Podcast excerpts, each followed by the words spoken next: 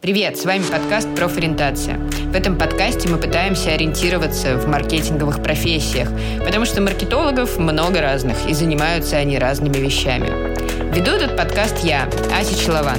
А в этом выпуске мы говорим с Натальей Петровой и будем общаться про перформанс-маркетинг. Кто такие перформанс-маркетологи, чем они занимаются и кому нужны. Поехали!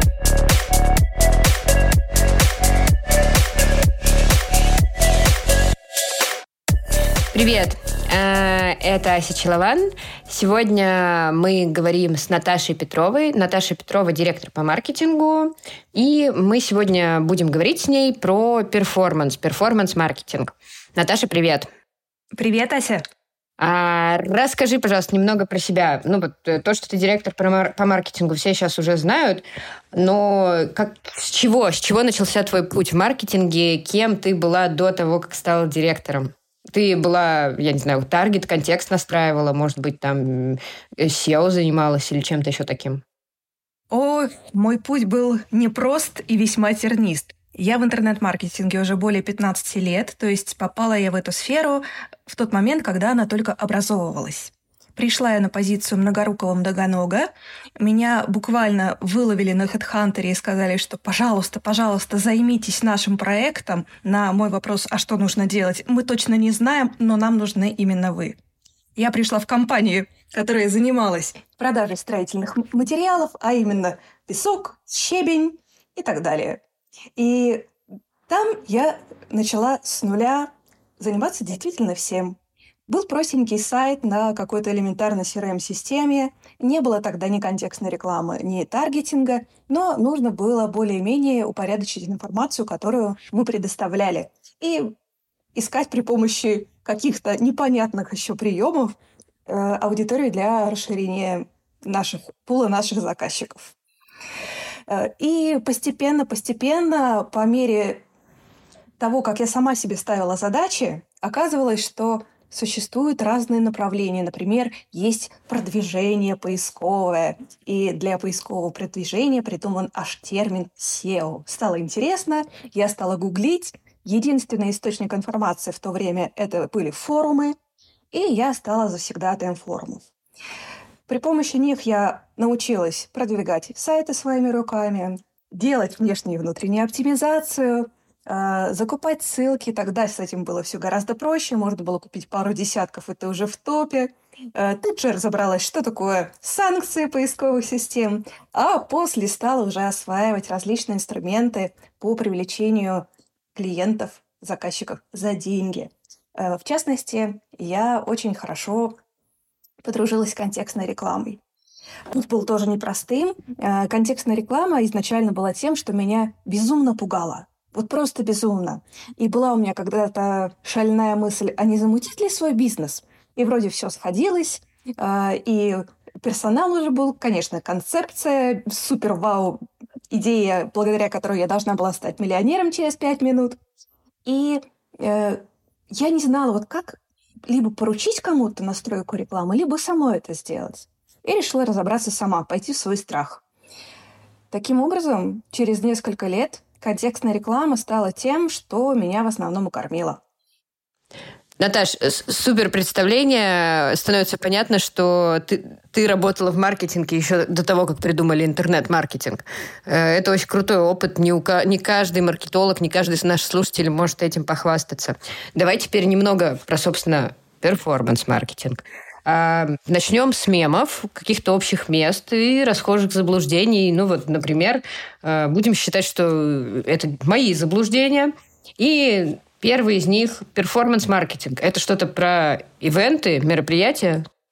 Нет, совсем нет. Э, это разные направления деятельности. Эвенты — это проведение мероприятий онлайн или офлайн. А перформанс-маркетинг, он отвечает э, за различные рекламные каналы в интернете, при помощи которых мы э, получаем определенные поставленные бизнесом KPI.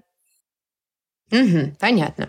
А правда ли, что перформанс-маркетолог – это такой продажник в диджитале? Я часто встречала такое мнение, но мне кажется, что это заблуждение, потому что продажник тот, который продает напрямую, а перформанс-маркетолог, он рулит каналами, при помощи которых образуется волна заявок. Угу. А означает ли это, что перформанс-маркетологу, чтобы рулить этими каналами, нужно уметь настраивать все эти каналы? Нет, это не так. Обычно перформанс-маркетолог настраивает это чужими руками. Ему главное уметь все контролировать, правильно ставить задачи и разбираться в инструментах, чтобы иметь возможность э, проверить работу подрядчиков или своих подчиненных. Угу. Окей, ну теперь перейдем немножко на серьезную волну. И пока мы говорили о несерьезном, ты, по сути, ответила на мой первый вопрос, э, что такое перформанс-маркетинг. Ну, мы поняли, что это какие-то каналы в диджитале, которые приносят нам заявки. А что это за конкретные каналы? Вот, например, там, контент-маркетинг, это относится к перформанс-маркетингу или есть какое-то более строгое определение? Я бы не сказала, что здесь есть список строго определенных каналов. Как обычно в маркетинге, мы имеем дело с э, такими аморфными какими-то величинами, и кто-то может считать, что тот же самый контент относится к перформансу, кто-то, что нет. Эм, из таких точно относящихся каналов я могу назвать контекстную рекламу, таргетированную рекламу, эм, SEO-продвижение и, пожалуй, тот самый контент-маркетинг. Э, а здесь контент-маркетинг э, не знаю, хочется, наверное, возразить, хотя какое я имею право голоса. Неважно, но кажется, что контент-маркетинг здесь не впрямую, наверное, эти заявки приводит, а как часть воронки. Или он все-таки может работать напрямую? Нет, безусловно, как часть воронки. Если мы будем работать только с одним из участков воронки, который э, самый узкий и на выходе дает нам горячие заявки, далеко мы не уедем. Нам, безусловно, нужно работать со всеми этапами воронки, подогревать аудиторию, иначе это будет неэффективно. Окей, понятно. А, вот такой еще вопрос. Каким, собственно, компаниям сейчас нужны перформанс-маркетологи и кто их нанимает? Знаешь, я сталкиваюсь с тем, что перформанс-маркетологи нужны всем, начиная от микробизнеса, заканчивая крупным бизнесом. Просто будет несколько разная специфика работы. В малом среднем бизнесу, в перформансу больше потребуется, э, возможно, даже самому работать руками или больше контролировать каких-то подрядчиков, в то время как в крупных компаниях перформанс может быть ответственным, ответственным за какую-то более узкую нишу. Угу. А, то есть за узкую нишу за какой-то отдельный канал или за отдельное просто бизнес-направление? Э, я думаю, за отдельное бизнес-направление. Ага, супер, поняла, спасибо. Слушай, а можешь вот тогда пояснить, да, вот перформанс-маркетологи нужны всем, и малому, и микро. А как понять, что перформанс-маркетолог делает свою работу хорошо? Ну, то есть, понятно, как там, я не знаю, специалист по настройке контекста делает свою работу хорошо. У него там заявки есть, там цена за заявку маленькая. А как понять, что именно перформанс, который вроде управляет многими каналами, делает хорошо? Вот где эти критерии успеха, где формируется его добавочная стоимость? Критерии успеха невероятно просты. Выполнение KPI. То есть KPI, под которыми подписывается перформанс-маркетолог, э, он понимает, что он их может выполнить. Поэтому, если эти KPI выполняются, все окей. Если не выполняются, мы уже будем искать причину. То, то есть, на самом деле, хороший перформанс-маркетолог просто приводит, там, я не знаю, условно, столько-то заявок по такой-то цене, и все рады и счастливы, а внутрь мы не заглядываем. Да, то есть э, перформанс, как управленец, он снимает с собственника бизнеса определенный головняк. Э, и бизнес ему ставит определенные задачи, то есть нам нужно столько-то заявок, вот у тебя есть такие-то деньги, вот это нам рентабельно. А дальше перформанс уже рулит. Какие каналы подключить, каких специалистов подключить, какие мы будем делать рекламные акции. То есть это вот вся организация ложится на плечи перформанса. Угу. Окей. А можно ли как-то усреднить, простить и описать типичный день перформанс-маркетолога? Это будет очень сложно, потому что будет разница в зависимости от размера бизнеса. Это будут совершенно разные дни. Но я могу, поскольку я в основном работаю в малом сфере, среднем бизнесе, рассказать немного про них. В первую очередь это после утреннего кофе, проверка досок канбан или что-то может быть какой-нибудь трелла, э, сверка с планами, понять, куда бежим, зачем бежим, А, и, безусловно, у хорошего перформанса перед глазами находятся все показатели, которых он должен достигнуть. Я обычно утро начинала со сверки. Как мы идем? То есть у нас есть определенный план на месяц, достигаем мы его, не достигаем.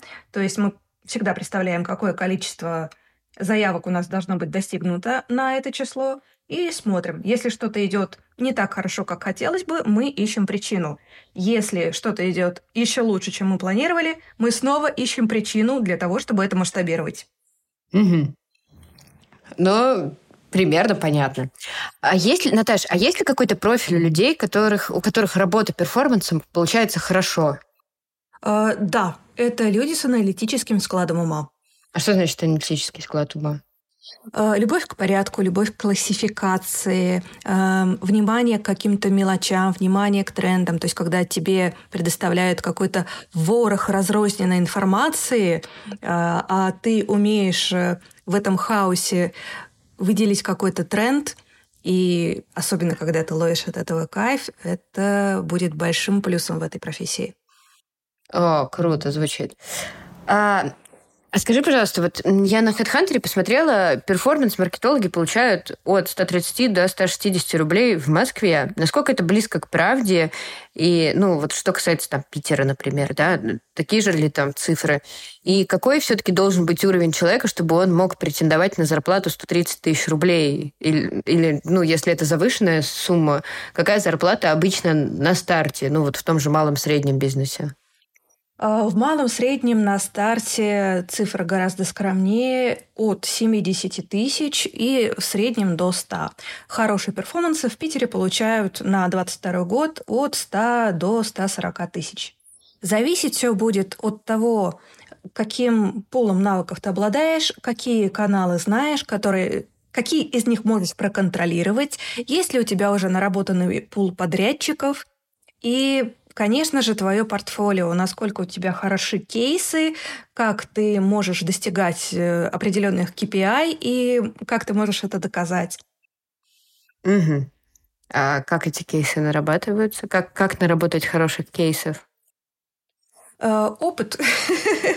Это, знаешь, мне напоминает истории, когда э, студентов э, без опыта после выпуска не берут на работу, и это замкнутый круг. Э, приходите, когда у вас будет опыт. Здесь что-то похожее, поэтому выручают какие-то проекты, на которых можно принять участие на безвозмездной работе. Это могут быть какие-то благотворительные проекты, это могут быть какие-то хакатоны. И, в принципе, для наработки портфолио я рекомендую не гнаться за деньгами, а гнаться именно за интересными проектами. Подумайте, чем вы можете быть полезны чем вы можете быть полезны, какому бизнесу вы можете принести пользу и за счет чего. Пойдите к ним, не стесняйтесь, предложите свои услуги, объясните свою мотивацию, что вы хотите сделать клевый продукт. Вы считаете, что у вас получится потому-то, потому-то. То есть вы не просто пришли там первый раз, закончили какие-то э, курсы, которые длились целую неделю и готовы 2 миллиона рублей потратить. А докажите, что вы готовы взяться, за определенное дело, принести определенные результаты, но и, конечно, согласуйте, чтобы результаты, которых вы достигнете, вы могли опубликовать. Слишком длинное предложение. Угу. Нормально, нормально, нормально. Слушай, а вот скажи, пожалуйста, как еще... Вот я вот посмотрела на HeadHunter, да, вот свою выборку, там 130-160 тысяч рублей, и на меня терзают смутные сомнения, потому что я искала по запросу перформанс-маркетолог и нашла всего 16 вакансий. Есть ощущение, что я как-то не так искала. Как еще можно искать работу? Ну, то есть на HeadHunter работу перформанс-маркетолога, как это еще может называться? Знаешь, это очень распространенная проблема. Очень часто работодатели и хедхантеры не понимают, кто им нужен, кто же будет отвечать за это все. И чаще всего можно найти релевантную работу по запросу руководитель отдела маркетинга. Как это ни странно. То есть сейчас в основном э, происходит такая трансформация, когда в вакансиях не разделяют офлайн маркетинг и онлайн маркетинг. И это уже можно понять непосредственно по тексту вакансии. Угу. Ну, то есть и, ищем, смотрим все вакансии просто по фильтру маркетинг. Да, да, именно так.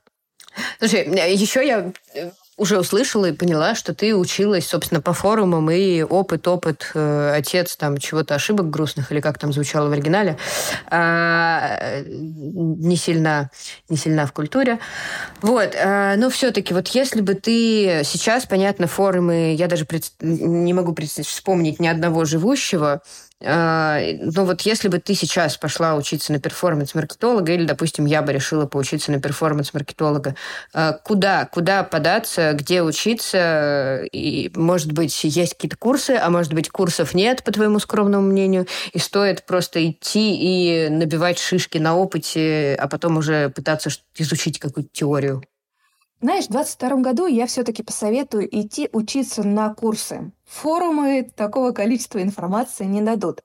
Сейчас у нас период, когда информации слишком много. И когда у человека нет навыка, благодаря которому он сможет отличать правильные советы от неправильных, хорошие кейсы от плохих, ну, можно очень легко заблудиться. Поэтому я рекомендую пойти на такие курсы, которые дают максимально достоверную информацию. Почему делаю такую оговорку? Курсов сейчас огромное количество. На меня регулярно сыпется таргетированная реклама, меня преследуют, обещают золотые горы. Да-да-да, я... А, а, от, от 11-летних миллионеров, прошу, простите, если раз я перебила. Я просто видела недавно видео, там один, типа в 11 лет я стал миллионером, в 20, в 12, нет, в 11 лет я за типа поступил в университет, в 13 защитил докторскую диссертацию, в 14 у меня уже было 8 бизнесов, и теперь я готов за всего 999 рублей научить вас всему этому, и интернет-маркетингу в том числе. Да, да. И очень часто учат интернет-маркетингу люди абсолютно не квалифицированные, и, по сути, это вредные советы. Но если остро они имели какой-то смысл, то у этих псевдогуру смысла они не несут, только вред. Для себя я э, выделила за последние годы два, две компании, которым доверяю. Первая, условно-бесплатная, это компания Елама. Елама – это такой бит-менеджер для контекстной рекламы, э, который не стал останавливаться в своем развитии исключительно на бит-менеджере – и они делают большое количество вебинаров, которые вы можете найти на YouTube. Они бесплатные. Э, они регулярно проводят новые вебинары, как только какая-то из систем выпускает новые инструменты. И если вы начинающий специалист и хотите понять, подходит вам эта профессия, не подходит, интересно или нет, то я рекомендую начать с просмотров вебинаров от Еламы. А если вы уже определились и поняли, что интерес у вас есть, вы хотите работать в этой сфере, я рекомендую пройти платные курсы от Яндекс Практикума. Окей. А, кстати, промокод мы тоже запостим на Яндекс Практикум, потому что эгг мы с Наташей обе преподаем в Яндекс Практикуме. А... Мне хочется, я тебя перебью, и мне хочется сказать пару слов до того, давай, до давай, того, давай, как давай. будет вот это вот сказано, что мы преподаем. А, когда я пришла на курс Яндекс Практикума, я была настроена очень скептически, потому что я навидалась на своем веку всяческих специалистов и псевдоспециалистов. И, в принципе, с большинства, с 99% конференций э, и различных э, профессиональных мероприятий я уходила полное расстройство, потому что люди не могли рассказать ничего толкового, нового, э, дать какую-то структурированную информацию. То есть ты потратил двое суток э, в каком-нибудь конференц-зале, э, плохо, не в зале, на какой-нибудь конференции и понял, что все это время потрачено впустую, знаний ноль. И когда я пришла в Яндекс, я думаю, господи, что это за люди? Я не знаю таких фамилий. Я знала только пару экспертов-преподавателей, которые реально были круты. Это были те спикеры, слушая раньше которых я никогда не засыпала. Я подумала, что ну ладно, может быть, у них есть шанс сделать какой-то хороший продукт. И как только я сама погрузилась в теорию тренажера, я была влюблена. Весь мой скептицизм был разрушен, потому что я поняла, что здесь дают правильную информацию в максимально облегченной форме. Хорошо.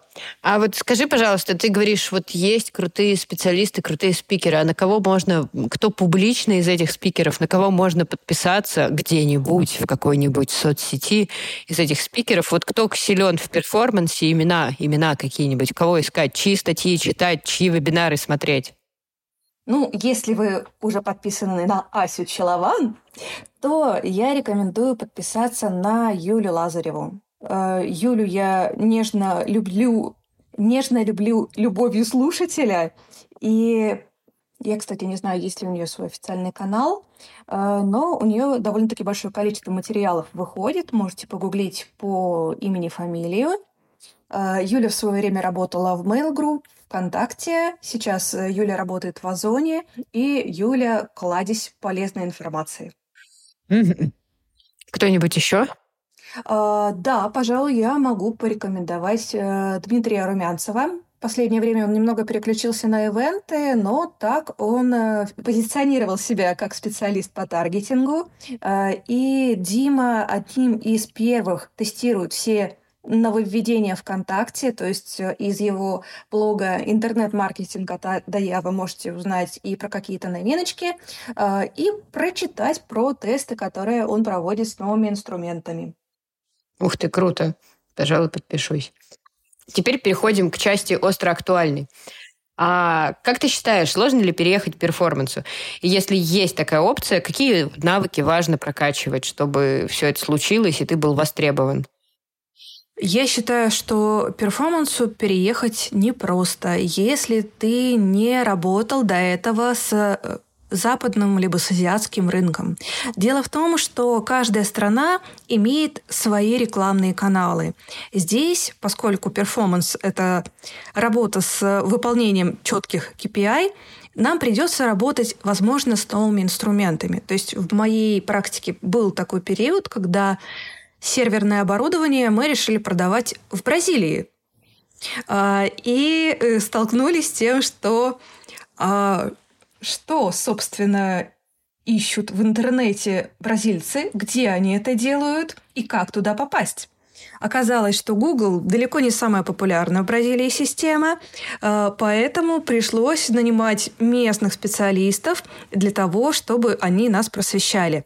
То есть перформансу очень важно э, понимать э, контекст той страны, в котором он работает. То есть какие-то местные мемы, какие-то культурные обычаи. Иначе очень легко можно попасть в просак.